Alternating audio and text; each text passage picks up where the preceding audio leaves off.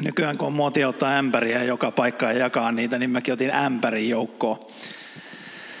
Se, joka ei ole koskaan puhunut, niin tämä on semmoinen, semmoinen tuota, jännityksen poistaja.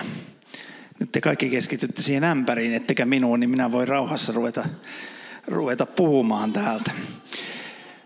Tämän päivän aihe on Kristus pahan vallan voittaja.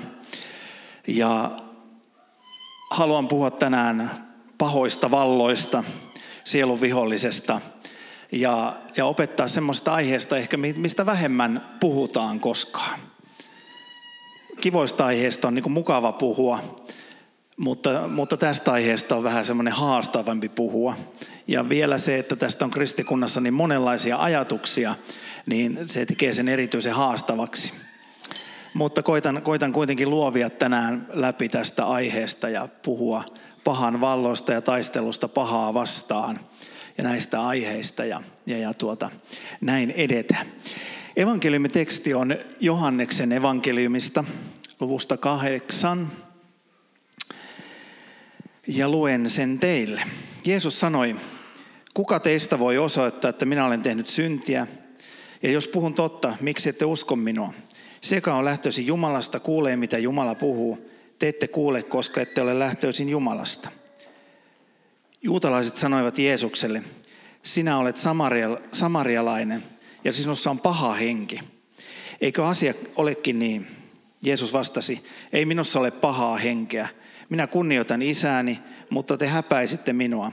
Itse en kysy kunniaani, mutta on toinen, joka kysyy ja tuomitsee. Totisesti, totisesti, joka pitää kiinni minun sanastani, ei milloinkaan näe kuolemaa. Juutalaiset sanoivat hänelle, nyt asia on selvä, sinussa on paha henki. Abraham on kuollut, samoin profeetat, mutta sinä sanot, joka pitää kiinni minun sanastani, ei milloinkaan kohtaa kuolemaa. Sinäkö mukaan olet suurempi kuin isämme Abraham, hän on kuollut ja niin ovat kuolleet myös profeetat. Mikä sinä luulet olevasi? Jeesus vastasi, jos minä itse kirkastan kunniani, se kunnia ei ole minkään arvoinen, mutta minun kunniani kirkastaa isä, hän, jota te sanotte omaksi Jumalaksenne. Te ette ole oppineet tuntemaan häntä, mutta minä tunnen hänet. Jos sanoisin, etten tunne, olisin valehtelija niin kuin te, mutta minä tunnen hänet ja pidän kiinni hänen sanastaan. Teidän isänne Abraham iloitsi siitä, että saisi nähdä minun päiväni. Hän näki sen ja riemuitsi. Juutalaiset sanovat hänelle, et ole edes viidenkymmenen ja olet mukana nähnyt Abrahamin. Jeesus vastasi, totisesti, totisesti, jo ennen kuin Abraham syntyi, minä olin. Silloin he alkoivat poimia kiviä heittääkseen niillä häntä. No siellä mainitaan monta kertaa se paha henki ja, ja juutalaiset tietysti syyttivät Jeesusta, että, että tuota, ää, paha, paha henki on hänessä, kun hän näin puhuu. Ja tietysti juutalaisille oli ihan käsittämätön asia se, että miksi Jeesus puhuu, että hän on ollut ennenkä, ennenkä, ennenkä Abraham ja ennenkä nämä profeetat on ollut. Miksi hän on ollut olemassa. Ja, ja sen tietysti Raamattu meille selvittää ja meille kristityille se on selkeää, että Jeesus on ollut aikojen, ennen aikojen alkua. Ja hänessä kaikki on luotu niin totta kai hän on ollut olemassa ennen profeettoja, ennen Abrahamia. Ja, ja vielä kun hän sanoi, että, että Abraham iloitsisi siitä ajasta, mikä nyt on käsillä, tämä Jeesuksen aika, niin se on tietysti juutalaisille aika kova paikka. Mutta tuota, mä en mene tähän tekstiin nyt sen isommasti sen taustalle. Siitäkin voisi saarnata sujuvasti tässä neljä tuntia, mutta kulutan silti nämä neljä tuntia nyt siihen, mikä mulle on tähän annettu, niin kulutan, kulutan ne tähän pahaan henkeen ja sen teeman ympärillä pyörimiseen tässä. Ja ensinnäkin täytyy sanoa, että otsikkoaihe on Kristus, pahan vallan voittaja. Jeesus, pahan vallan voittaja. Ja mä toivon, että, että tämän saarnan jälkeen sulla on semmoinen ajatus ja olo, että Jeesus on todella se pahan vallan voittaja. Ja Jeesus on nyt se, mihinkä me suuntaamme. En, emme siihen pahaan henkeen, vaikka siitä puhutaankin. Ja mikä, mikä on paha henki. Meillähän on varsinkin 80-90-luvulla kristikuntaan levisi tämmöinen ilmiö oikeastaan karismaattiseen liikkeeseenkin, että ruvettiin kauheasti ajamaan pahaa henkeä ulos – ja ihmisistä ajettiin pahaa henkeä ulos. Ää, mitenkään eteläpohjalaisen ylpeästi sanottuna, en, en sano seuraavaa, mutta olen saanut rukoilla tuhansien ihmisten puolesta, kun on kiertänyt ympäri Suomea ja rukoillut ihmisten puolesta. Ja, ja tämä on yksi semmoinen aihe, minkä on törmännyt aina. Ja olen törmännyt semmoisiin ihmisiin, jotka ovat selvinneet mielisairaalan kautta – näiden kristittyjen käsittelystä, eli kun heistä on ajettu pahaa henkeä ulos ja sitten he menneet psykoosiin ja sitten he ovat käyneet mielisairaalassa ja sitten selvinneet, selvinneet siitä ja uskovat vielä Jumalaa, niin se on aika, aika huikea osoitus, että Jumala on olemassa, vaikka me kristitytkin ollaan olemassa. Ja, ja tuota, törmännyt näihin ihmisiin ja tähän käsitteeseen paha henki. Minusta yksi kamalimpia tilanteita on ollut semmoinen omassa omassa kristityn vaelluksessa ja mua pyydettiin ajamaan pahaa henkeä erästä miehestä ulos, nuoresta miehestä, joka oli hyvin psyykkisesti sairas. Ja hänen äitinsä oli saanut sen ajatuksen, että tämä on nyt se keino, millä ulkoistetaan tämä sairaus tästä ihmisestä. Mä tapasin tämän nuoren miehen ja hän oli selkeästi, hän itse sanoi, että hän ei missään nimessä halua hän toivoo, että hänen puolesta rukoillaan, mutta hän ei missään nimessä halua, että sä toteutat tämän äidin tahdon, eli ajat hänestä pahan hengen ulos. Ja, ja, tuota, ja, ja mä tiedän, että tämä, tämä nuori mies on tänä päivänä niin sanotusti ter, terveitten kirjoissa, mutta en tiedä, olisiko ollut terveitten kirjoissa, jos olisin lähtenyt eksorsismia suorittamaan, eli pahaa henkeä hänestä ulos ajamaan. No sitten me kuullaan lähetyskentiltä tietysti semmoisia juttuja siitä, että on ihan oikeasti ihmisiä, joissa on paha henki ja josta on ajettu paha henki ulos. Me nähdään raamatusta niitä kertomuksia, joissa on oikeasti ihmisiä, joista on ajettu paha henki ulos. Ja täytyy sanoa, että me ollaan kuulkaa suomalaisina aika onnellisia ihmisiä – että me eletään maassa, jossa tämmöisiä välineitä tarvii hyvin vähän käyttää. Ja tämmöisiin asioihin tarvii hyvin vähän puuttua.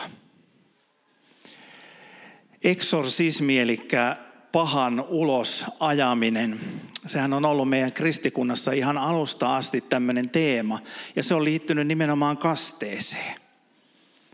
Ja Mulla on tuota kummityttö Englannissa ja mä oon vanhan anglikaanisen kaavan mukaan ollut kastamassa häntä tai siinä kasteessa kummina.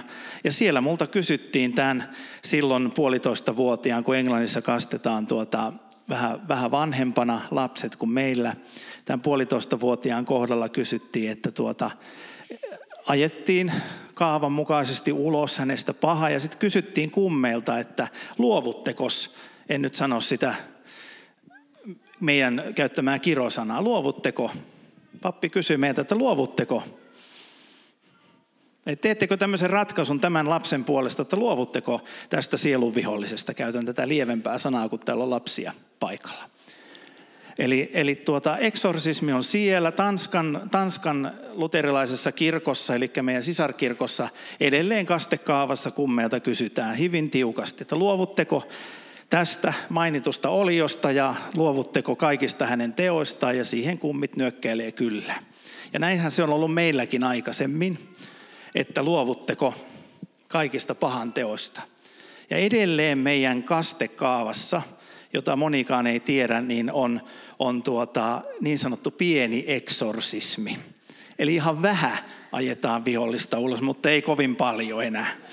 Eli, eli tuota, meillä, meillä kuuluu tämä eksorsismi edelleen sinne. Ja katolisessa kirkossa eksorsismihan on iso, iso asia ja meidän Suomessakin on katolisen kirkon ihan yksi pappi, joka on, on erityisesti, voisiko sanoa, vihkiytynyt tähän asiaan, eli hän on eksorsisti. Täytyy sanoa, että se on kyllä virkanimi, jota en koskaan haluaisi omalle kohdalleni olla eksorsistina. Eli, eli tuota, tämä on ihan todellinen asia.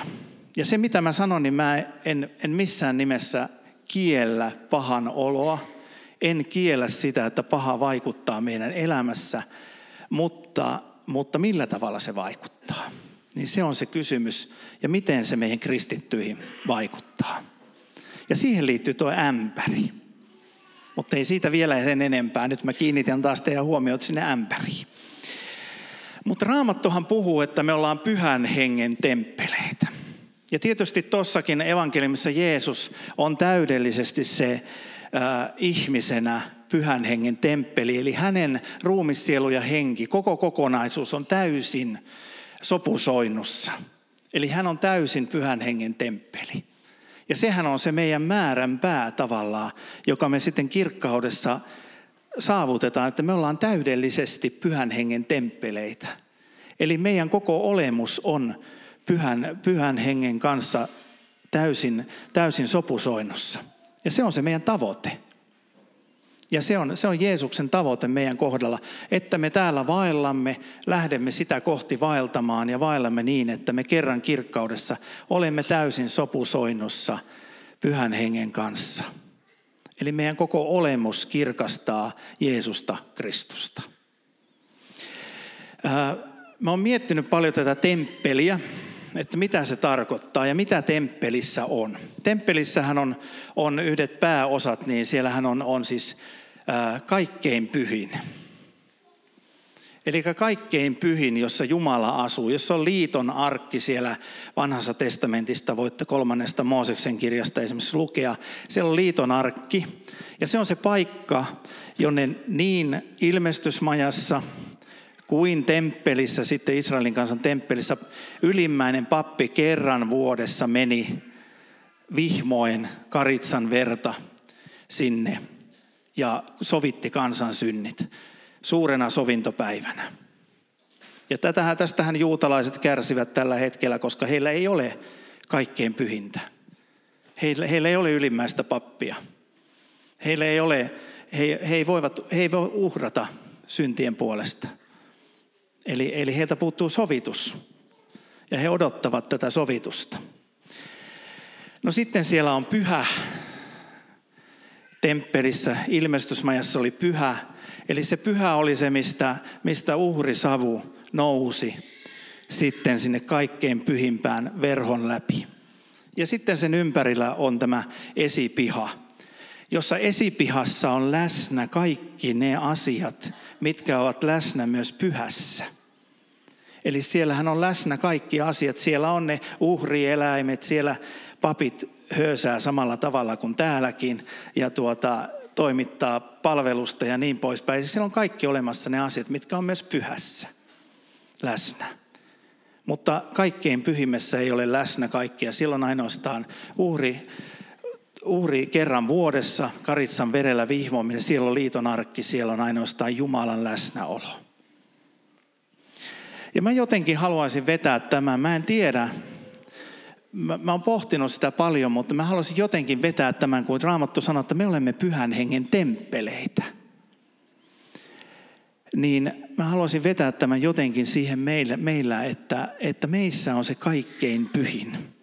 Jos sinä olet Jeesuksen Kristuksen oma ihminen tänä päivänä tässä kirkossa, niin sinussa on olemassa kaikkein pyhin, missä asuu Jumala pyhän henkensä kautta. Eli, eli sinun sisimmässä on olemassa tuo temppelin kaikkein pyhin. Ja se on juuri se osa, josta, joka voi olla myös se paikka, jolle me voimme antaa ikään kuin sen paikan jollekin muulle Jumalalle, jonkin muun Jumalan hengelle.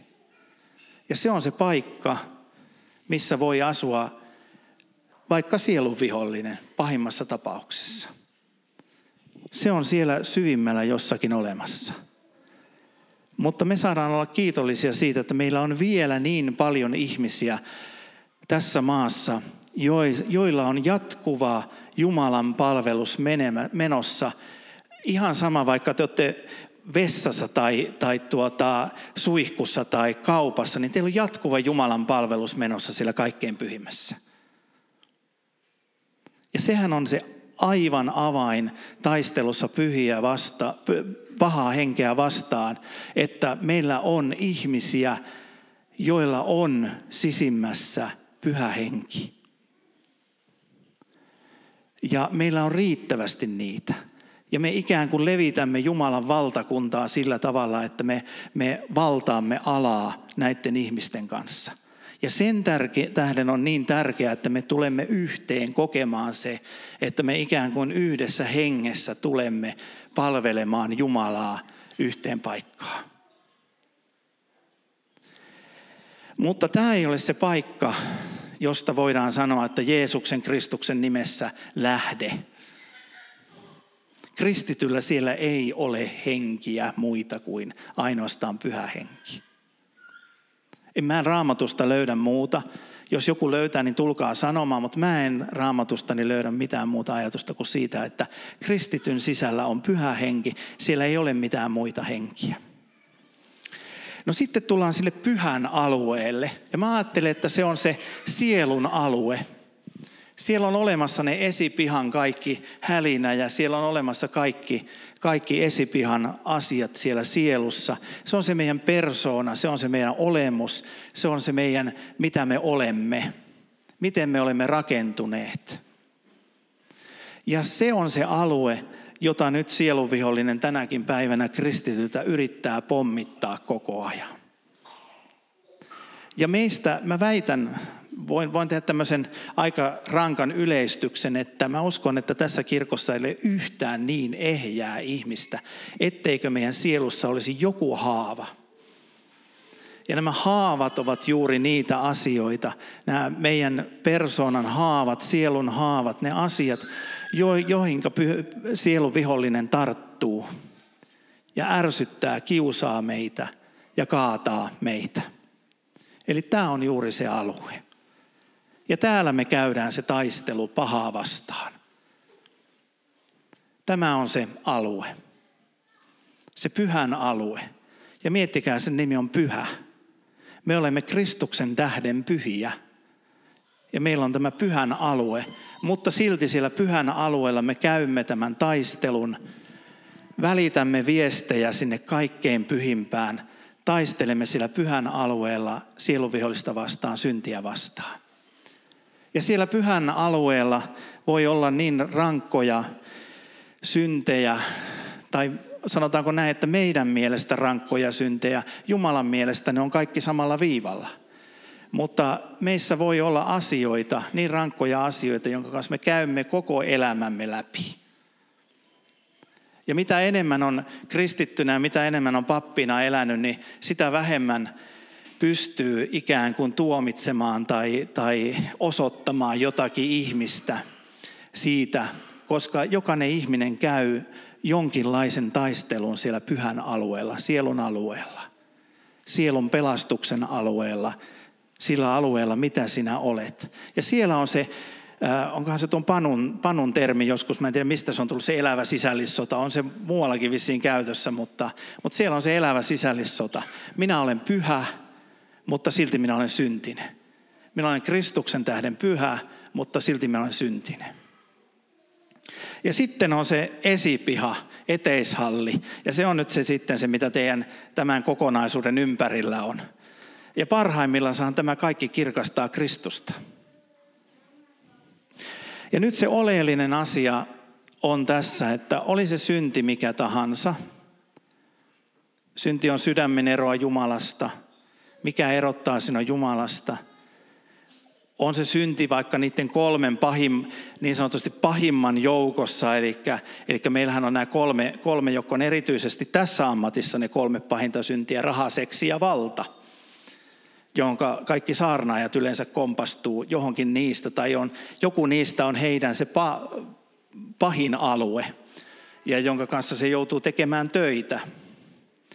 Ja, ja tuota, tai sinä teet töitä pornoriippuvuuden kanssa tai, tai sinä teet työtä sen kanssa, että raha himottaa sinua niin, että sinä vaikka kavallat sitä jostakin tai, tai tuota, on se synti mikä tahansa, niin jokaisessa meissä voi olla pahe, pahe, meidän mittapuun mukaan pahempia tai, tai pienempiä syntejä, jonka kanssa me teemme työtä. Mutta oleellista on se, että me teemme työtä. Ja miten me teemme työtä? Taistelussa pahaa vastaan me tunnustamme syntimme ja pyydämme niitä anteeksi ja pyydämme, että Jumalan pyhä henki tulee niihin meidän synteihin. Jumalan pyhä henki huuhtoo niitä meidän syntejä pois. Ja tämän takiahan Jeesus tuli. Tämän takiahan se väliverho sieltä kaikkein pyhimmän ja pyhän väliltä hajosi. Se meni kahtia. Noppitietona edelleenkin se, että sen temppelin väliverhon siirtämiseen tarvittiin 300 pappia. Eli se ei ollut mikään pikkunen ikkunaverho, vaan se oli todella paksu kangas, joka sitä repesi, kun Jeesus, Jeesus tuota kuoli. Ja se väliverho halkesi ja me pääsimme sinne, sinne tuota kaikkein pyhimpään. Viemään ne syntimme kaikkein pyhimpään Jumalan sydämelle anteeksi annettavaksi. Ja tähän asti, kun juutalainen kansa oli käynyt kerran vuodessa vihvomassa sitä verta, niin nyt tämä liike alkoikin tapahtumaan toisinpäin. No niin, nyt mennään siihen ämpäriin.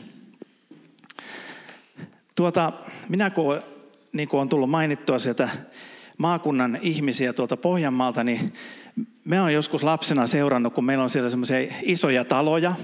Talon määritelmähän on se, että siinä on yksi ikkuna enemmän kuin naapurilla. Ja, ja tuota, se, sillä, siihen perustuu pohjalainen yrittäjyys, se perustuu ihan puhtaasti kateuteen, että pistetään paremmaksi.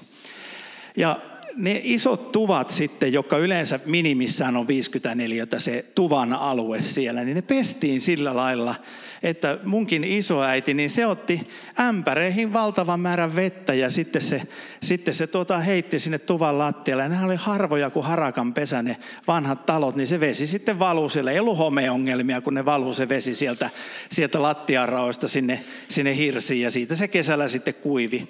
Mutta tällä tavalla, tällä tavalla niin kuin pestiin ne lattiat. Kymmeniä ämpäriä vettä niin kuin ihan kunnolla ei mitään kostea nihkeä pyyhkimistä, vaan, vaan kunnolla vettä.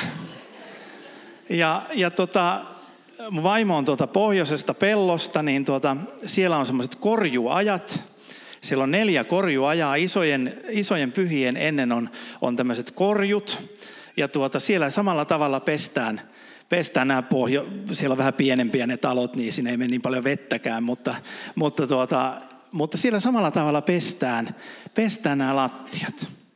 Ja nyt tämä pyhä, kaikkein pyhin ja pyhän välillä, kun se, se taistelu vaate sieltä repes välistä, niin mä ajattelin jotenkin, että tämä on ikään kuin Jumala, kun me pyydämme, että rakas Jumala, että mä oon, mä oon kiinni tässä synnissä, mä haluan tunnustaa tämän synni, niin Jumala on ikään kuin sillä kaikkein pyhimmässä niin kuin se pohjalainen emäntä. Se ottaa valtavan määrän vettä sankoihin ja sitten se huitasee tulemaan niin, että sieltä kaikkein pyhimmän portaita tulee sinne pyhää vettä niin paljon, että ne synnit lähtee pois. Eli, eli hän pesee synnit pois. Ja sen takia se väli on auki. Ja se on auki meilläkin sinne, missä Jumala meissä asuu. Hengessä, Ja mitä enemmän me saamme elämässämme sitä auki, niin sen parempi. Mitä enemmän me ja mitä useammin me tulemme Jumalan eteen, taistelemme pahaa vastaan sillä tavalla, että me tuomme syntimme hänen eteensä, pyydämme niitä anteeksi, oli ne sitten minkälaisia tahansa. Niin sitä enemmän sieltä kaikkein pyhimmästä virtaa vettä ja pesee pois. Ja sitä enemmän se rupeaa vaikuttamaan meihin ihmisenä meihin kokonaisuutena. Ja me elämme pyhityselämää. Meistä tulee pyhempiä. Joskus vitsailla, että miten veljen pyhitys, missä vaiheessa se on. Niin kyllä me voidaan kysyä, että missä vaiheessa sun pyhitys on. Ja tämä on sitä meidän taistelua, jota meidän pitäisi tehdä. Eli meidän pitäisi tehdä tiliä Jumalan kanssa. Mutta se ei tarkoita sitä, että me keskitymme pahaan. Siihen, että me katsotaan, että tässä nyt on pahaa, tässä on pahaa, tämä on paha asia ja paha, paha, paha, paha, sieluvihollinen, sieluvihollinen, sieluvihollinen. Ja synti, synti, synti, synti, synti. Ja sitten me ollaan kohta niin solmussa, vaan meidän tulee keskittyä siihen, että ne asiat viedään Jumalan eteen keskittyä syntien anteeksi antamukseen. Ja näin meidän kuuluu tehdä seurakuntanakin. Samalla tavalla me olemme kolmiyhteinen seurakuntana, eli meillä on kaikkein pyhin. Mehän menemme tänäänkin vihmomaan karitsan verta. Me menemme muistelemaan sitä Kristuksen ruumista, joka on kävellyt kaikkein pyhimpään, avannut sen välin, että meillä on oikeus tulla tänäänkin tuonne alttarille. Ja meillä on oikeus tuoda meistä se saasta sinne alttarille ja pyytää sitä anteeksi. Antaa Jumalan pyhän hengen täyttää meitä. Sitä enemmän Jumalan pyhä henki täyttää meitä yksilöinä ja seurakuntana. Mitä enemmän me tulemme hänen eteen, keskitämme katseemme Kristukseen – emme siihen, mitä se paha on, emme siihen, mitä se synti on, vaan tunnustamme sen ja keskitämme katseemme Kristukseen. Sitä pyhempiä meistä tulee seurakuntana. Ja missä se näkyy? Se näkyy siinä, että kansa saa todistuksen. Herätykselle ei ole mitään muuta avainta kuin se, että me elämme pyhitystä todeksi. Me tuomme syntimme yksilöinä, tuomme syntimme seurakuntana, tuomme sen Jumalan eteen ja pyydämme, että Jumalan pyhä henki saa tänäänkin virrata sillä lailla, kun olisi kymmenen pohjalaisemäntää sankoinensa siellä pesemässä sitä tuvan lattiaa ja antaa se veden virrata niin, että se lähtee meistä. Sieluvihollisille me voimme sanoa, että jätä meidät Jeesuksen nimessä. Älä kiusaa meitä. Jeesuksen nimessä häivy. Älä kiusaa meitä. Älä viekottele meitä syntiin. Älä viekottele meitä pahaan. Päästä meidät pahasta. Hänelle me voimme sanoa sen Jeesuksen Kristuksen nimessä. Se on sitten ihan eri opetus ja ihan eri kokonaisuus, mitä se tarkoittaa, jos ihmisessä on paha henki. Mutta se on niin rajallinen asia, onneksi vielä Suomessa. Ja sen haluan vielä sanoa pahasta hengestä ja näistä asioista, että nämä ei ole kuitenkaan mikään leikin alue. Eli meitä ei ole kutsuttu leikkimään.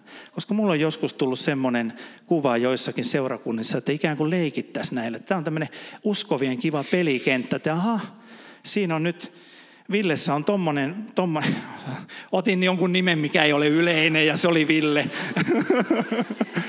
Villessä on nyt tommonen synti ja nyt kuulkaas mennään harrastamaan tämmöistä sosiaalipornoa ja ajetaan Villestä tää ja leikitään tällä asialla.